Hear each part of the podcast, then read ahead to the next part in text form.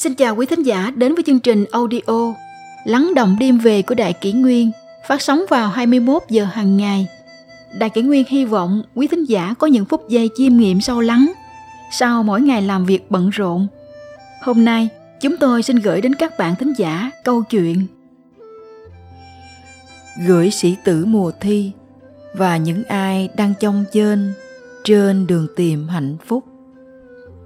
Mấy ngày trước, tôi vào bệnh viện thăm người thân bị ốm và tình cờ gặp được một sĩ tử đang chuẩn bị bước vào kỳ thi đại học. Cuộc trò chuyện với cậu bé ngày hôm ấy cứ khiến tôi suy nghĩ mãi không thôi. Đó là một cậu bé có dáng người cao mảnh khảnh, nước da ngâm đen và đôi mắt đờ đẫn sau cặp kính cận dày cộm cậu lặng lẽ ngồi trong ghế đá bệnh viện. Khuôn mặt suy tư, nhìn xa xăm về phía chân trời. Chốc chốc lại đưa tay gạt nước mắt. Tôi tiến lại gần, bắt chuyện với cậu. Cậu bé, em đang gặp chuyện gì à? Chị có thể giúp gì được không? Vội đưa tay gạt nước mắt.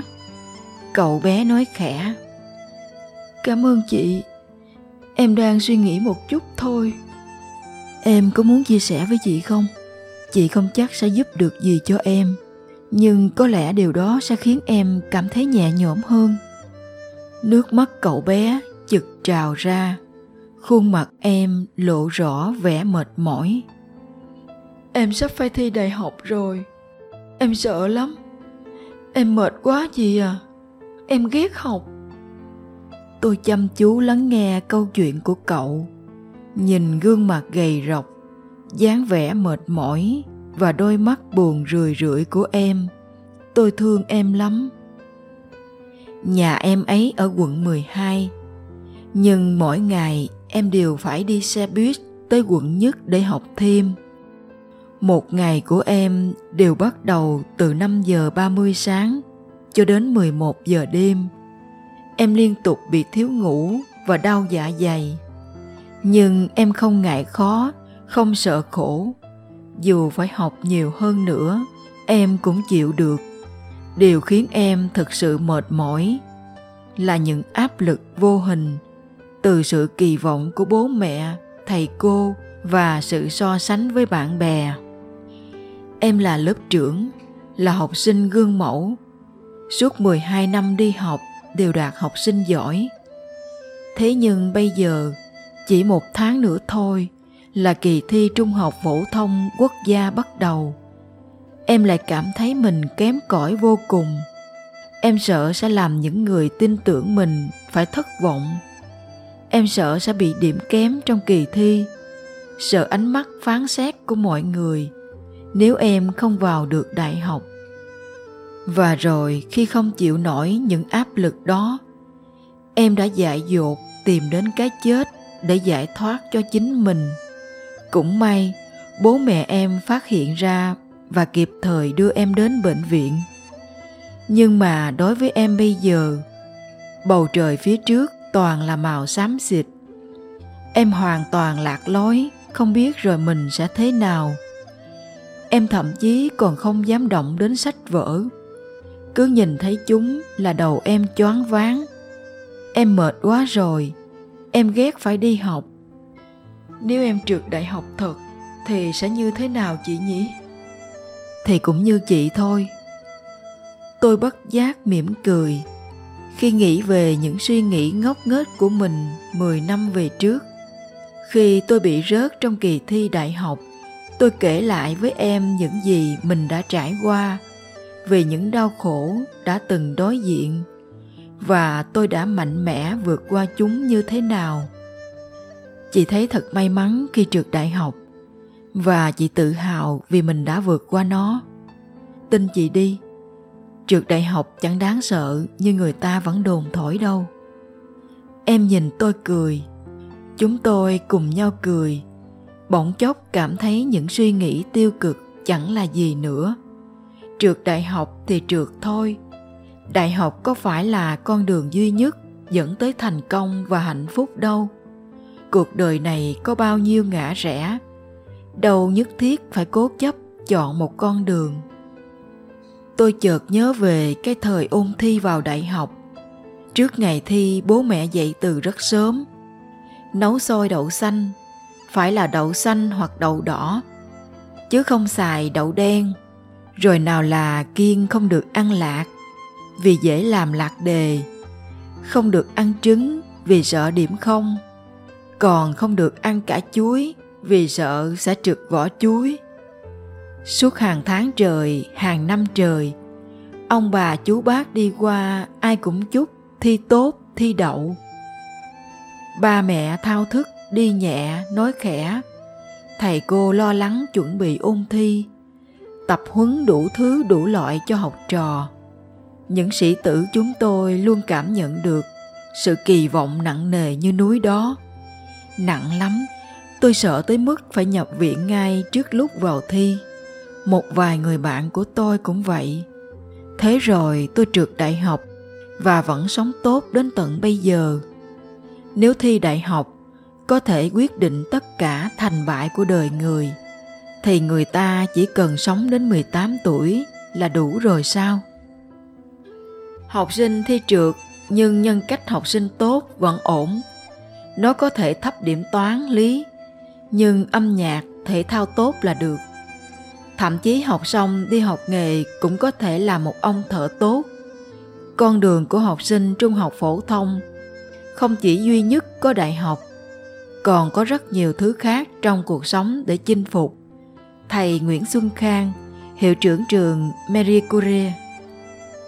Học để sống tốt, chứ đừng học để chết. Cách đây không lâu, truyền thông trong nước cũng đưa tin về sự việc một em học sinh lớp 10 trường Nguyễn Khuyến nhảy lầu tự tử vì áp lực học tập, vì em thấy mình chưa đáp ứng được kỳ vọng của gia đình.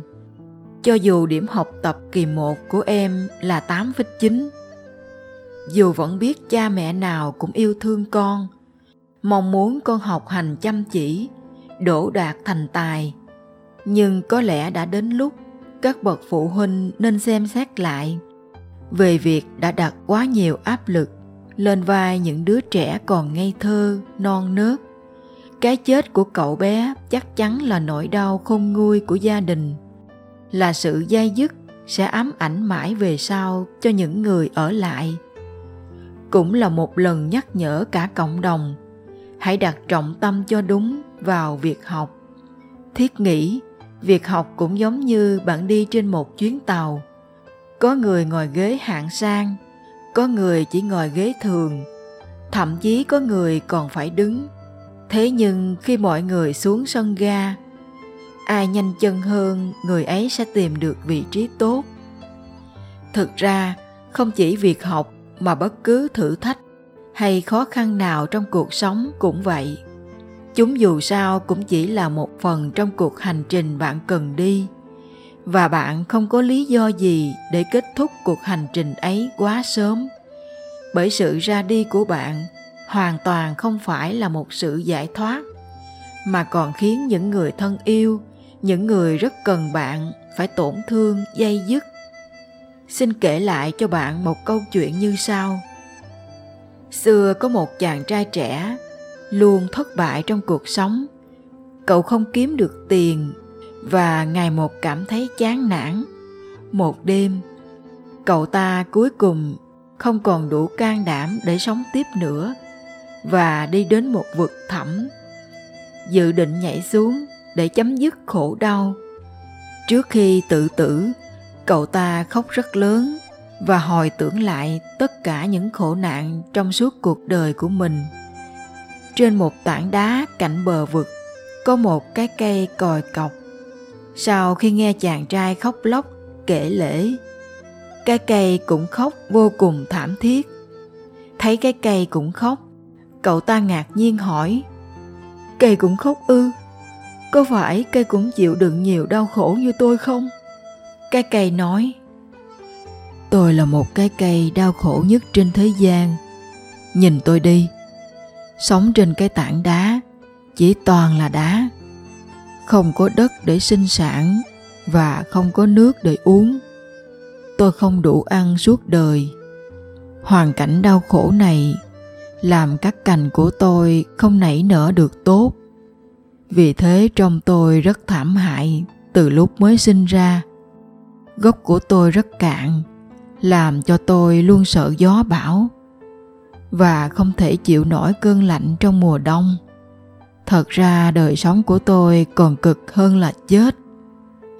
Chàng trai không thể chịu được nữa vì quá thương hại cho cái cây, bèn nói, nếu như vậy thì tại sao cây không kéo thân ra mà chết chung với kẻ thất bại này cho rồi? Cái cây nói chết thì dễ lắm.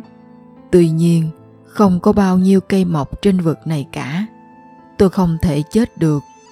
Chàng trai tỏ vẻ ngạc nhiên, không hiểu nổi. Cây nói tiếp, cậu có thấy tổ chim trên thân tôi không? Hai con chim nhỏ đã làm cái tổ này. Chúng đã sống và sinh sôi nảy nở trên thân tôi. Nếu tôi chết đi, thì hai con chim này sẽ sống ở đâu? Chàng trai trẻ dường như hiểu được điều gì đó. Sau khi nghe những lời này, bước chân cậu cứ thế lùi lại cách xa vực thẳm. Kỳ thực, trong cuộc sống, chúng ta đôi lúc cho rằng bản thân quá thất bại, kém cỏi, vô dụng và không có ai cần đến sự tồn tại của mình nữa. Nhưng chúng ta không phải chỉ sống cho riêng bản thân mình. Ở đâu đó, vào một lúc nào đó chúng ta vẫn là điểm tựa cho ai đó xung quanh. Giống như cái cây kia vẫn trở thành nơi chim làm tổ. Cuộc sống này, dù có bất hạnh hay đau khổ đến đâu, vẫn là một món quà mà tạo hóa đã ban tặng cho con người. Trời xanh an bài những khó khăn, không phải để bạn gục ngã, mà chính là để bạn trưởng thành hơn, để bạn học được những bài học cuộc đời từ đó mà mạnh mẽ hơn. Vậy nên, chúng ta hãy chỉ học để sống tốt hơn. Học từ mọi phương diện của cuộc sống, chứ không phải chỉ trong sách vở. Và đặc biệt, đừng học để chết. Gửi những ai đang trong trên trên con đường đi tìm hạnh phúc. Dù bạn đang là một sĩ tử chuẩn bị bước vào một kỳ thi quan trọng, là một người trẻ đang lay hoay tìm công việc yêu thích, hay là một vị giám đốc đang dốc sức tìm hướng đi cho công ty, vân vân. Khi phải đứng trước những ngã rẽ quan trọng của cuộc đời và không biết phải đi hướng nào, bạn hãy đặt tay lên tim mình, lắng nghe điều nó muốn nói. Hãy suy nghĩ về những điều tốt đẹp bạn đã trải qua, về những gì bạn đã và có thể làm được cho bản thân gia đình và xã hội. Đừng chỉ nghĩ về những đau khổ hay khó khăn. Khi ấy, bạn sẽ đưa ra được những quyết định sáng suốt cho cuộc đời mình. Bạn biết đấy, trong những năm tháng tuổi trẻ, chúng ta có cả một bầu trời ước mơ và khát vọng phía trước. Và cũng chính trong giai đoạn ấy, ta dễ cảm thấy chông chênh và mơ hồ nhất dễ tổn thương và chống bỏ cuộc nhất. Nhưng dù sao thì, tuổi trẻ vẫn là quãng thời gian vô cùng đáng quý trong cuộc đời mỗi người. Tại sao ta không dành những năm tháng ấy để sống thật trọn vẹn, làm những việc tốt đẹp và sống với một trái tim yêu thương, lương thiện? Để năm hay mười năm sau suy nghĩ lại, sẽ không phải hối tiếc. Thay vì chật vật đi tìm hạnh phúc ở nơi xa xôi, không với tới được. Giữa dòng người dân dân tôi hỏi thăm đường về hạnh phúc. Người ta chỉ tôi rằng, có thể đi thẳng, đi xiên, đi tắt đi vòng. Đến ngã bảy, ngã ba, rẽ lối nào cũng được. Có nghìn vết xe lăn, nhưng đừng dẫm lên vết xe của người đi trước những vết xe kia cũng mới chỉ dò đường. Người ta dặn thêm rằng, đừng hỏi thăm nhiều, đừng ham bóng mát. Hãy cứ đi đến tận cùng khao khát. Sẽ thấy đâu là lối của mình. Tất nhiên có kẻ xin đường, có kẻ thích chọc gậy vào bánh xe người khác, có kẻ còi to đòi vượt trước, có kẻ không học luật bao giờ tôi miết bàn chân, cho chân cứng đá mềm. Rồi tự đan một chiếc sàn khôn mới, giữa chín phương trời, giữa mười phương đất. Tôi lựa cho mình tâm đạo rồi đi.